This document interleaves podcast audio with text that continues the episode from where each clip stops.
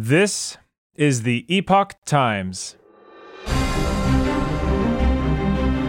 Welcome to Epoch Audio, showcasing the best journalism covering news, culture, and society, addressing issues overlooked or avoided by other media. For the text version of this and more articles providing truth, tradition, and hope, please go to theepochtimes.com.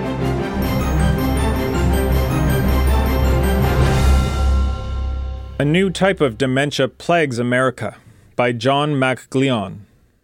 Commentary In the United States, it's estimated that at least 7 million people older than the age of 65 have dementia.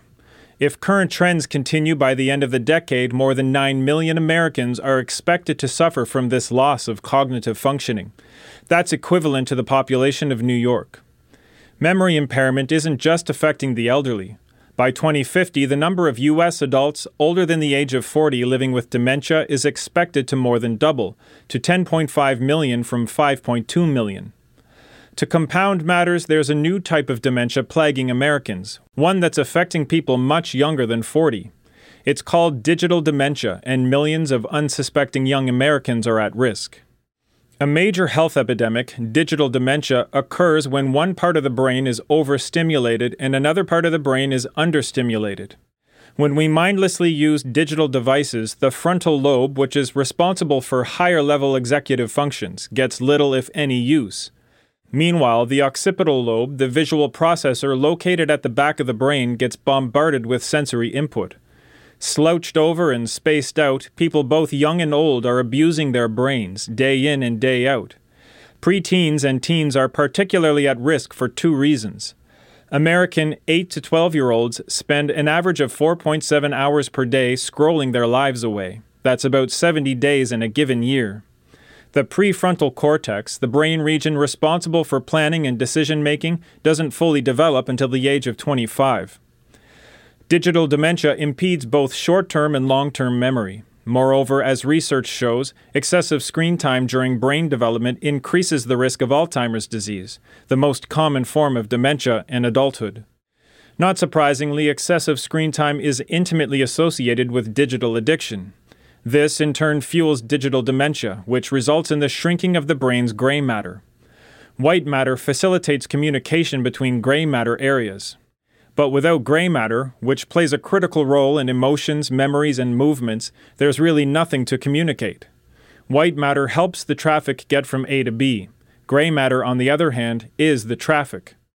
It gets worse. As Gurwinder Bhogal, an excellent British Indian writer, recently noted, not only is gray matter shrinkage in smartphone addicted individuals a growing problem, but also the Western average IQ is declining rapidly. This has been the case for decades. The decline of brain power has been particularly notable in the United States. Lead exposure and more recently the effects of draconian lockdowns have had deleterious effects on Americans' IQs. As technology continues to rise, IQ continues to decline. Is there an association? The answer appears to be yes. What we're witnessing is the Flynn effect in reverse. Named after James R. Flynn, the renowned intelligence researcher who passed away in 2020, the Flynn effect refers to a steady upward shift in IQ test scores across generations. In recent times, however, that steady upward shift has transformed into a spiraling nosedive.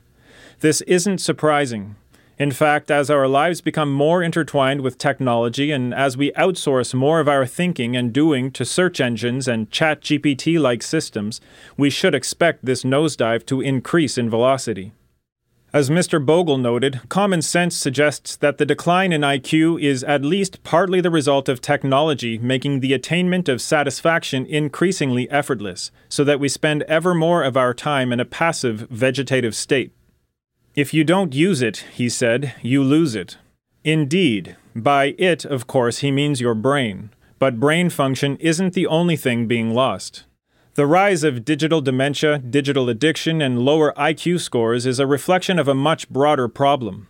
The United States isn't just struggling with demographic decline, it's also wrestling with an unholy trinity of spiritual, psychological, and intellectual decline. The country is becoming fatter, sicker, older, and dumber. The movie Idiocracy wasn't a parody, it was a prophecy.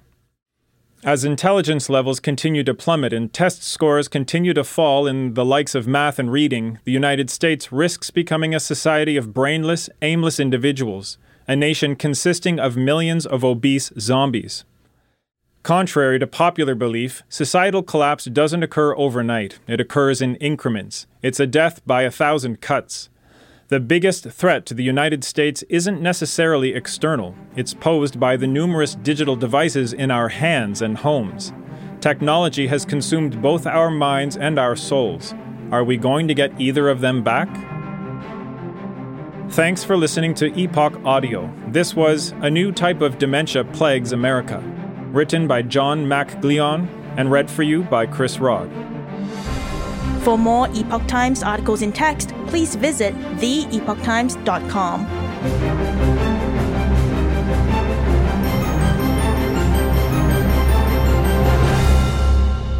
This is the Epoch Times.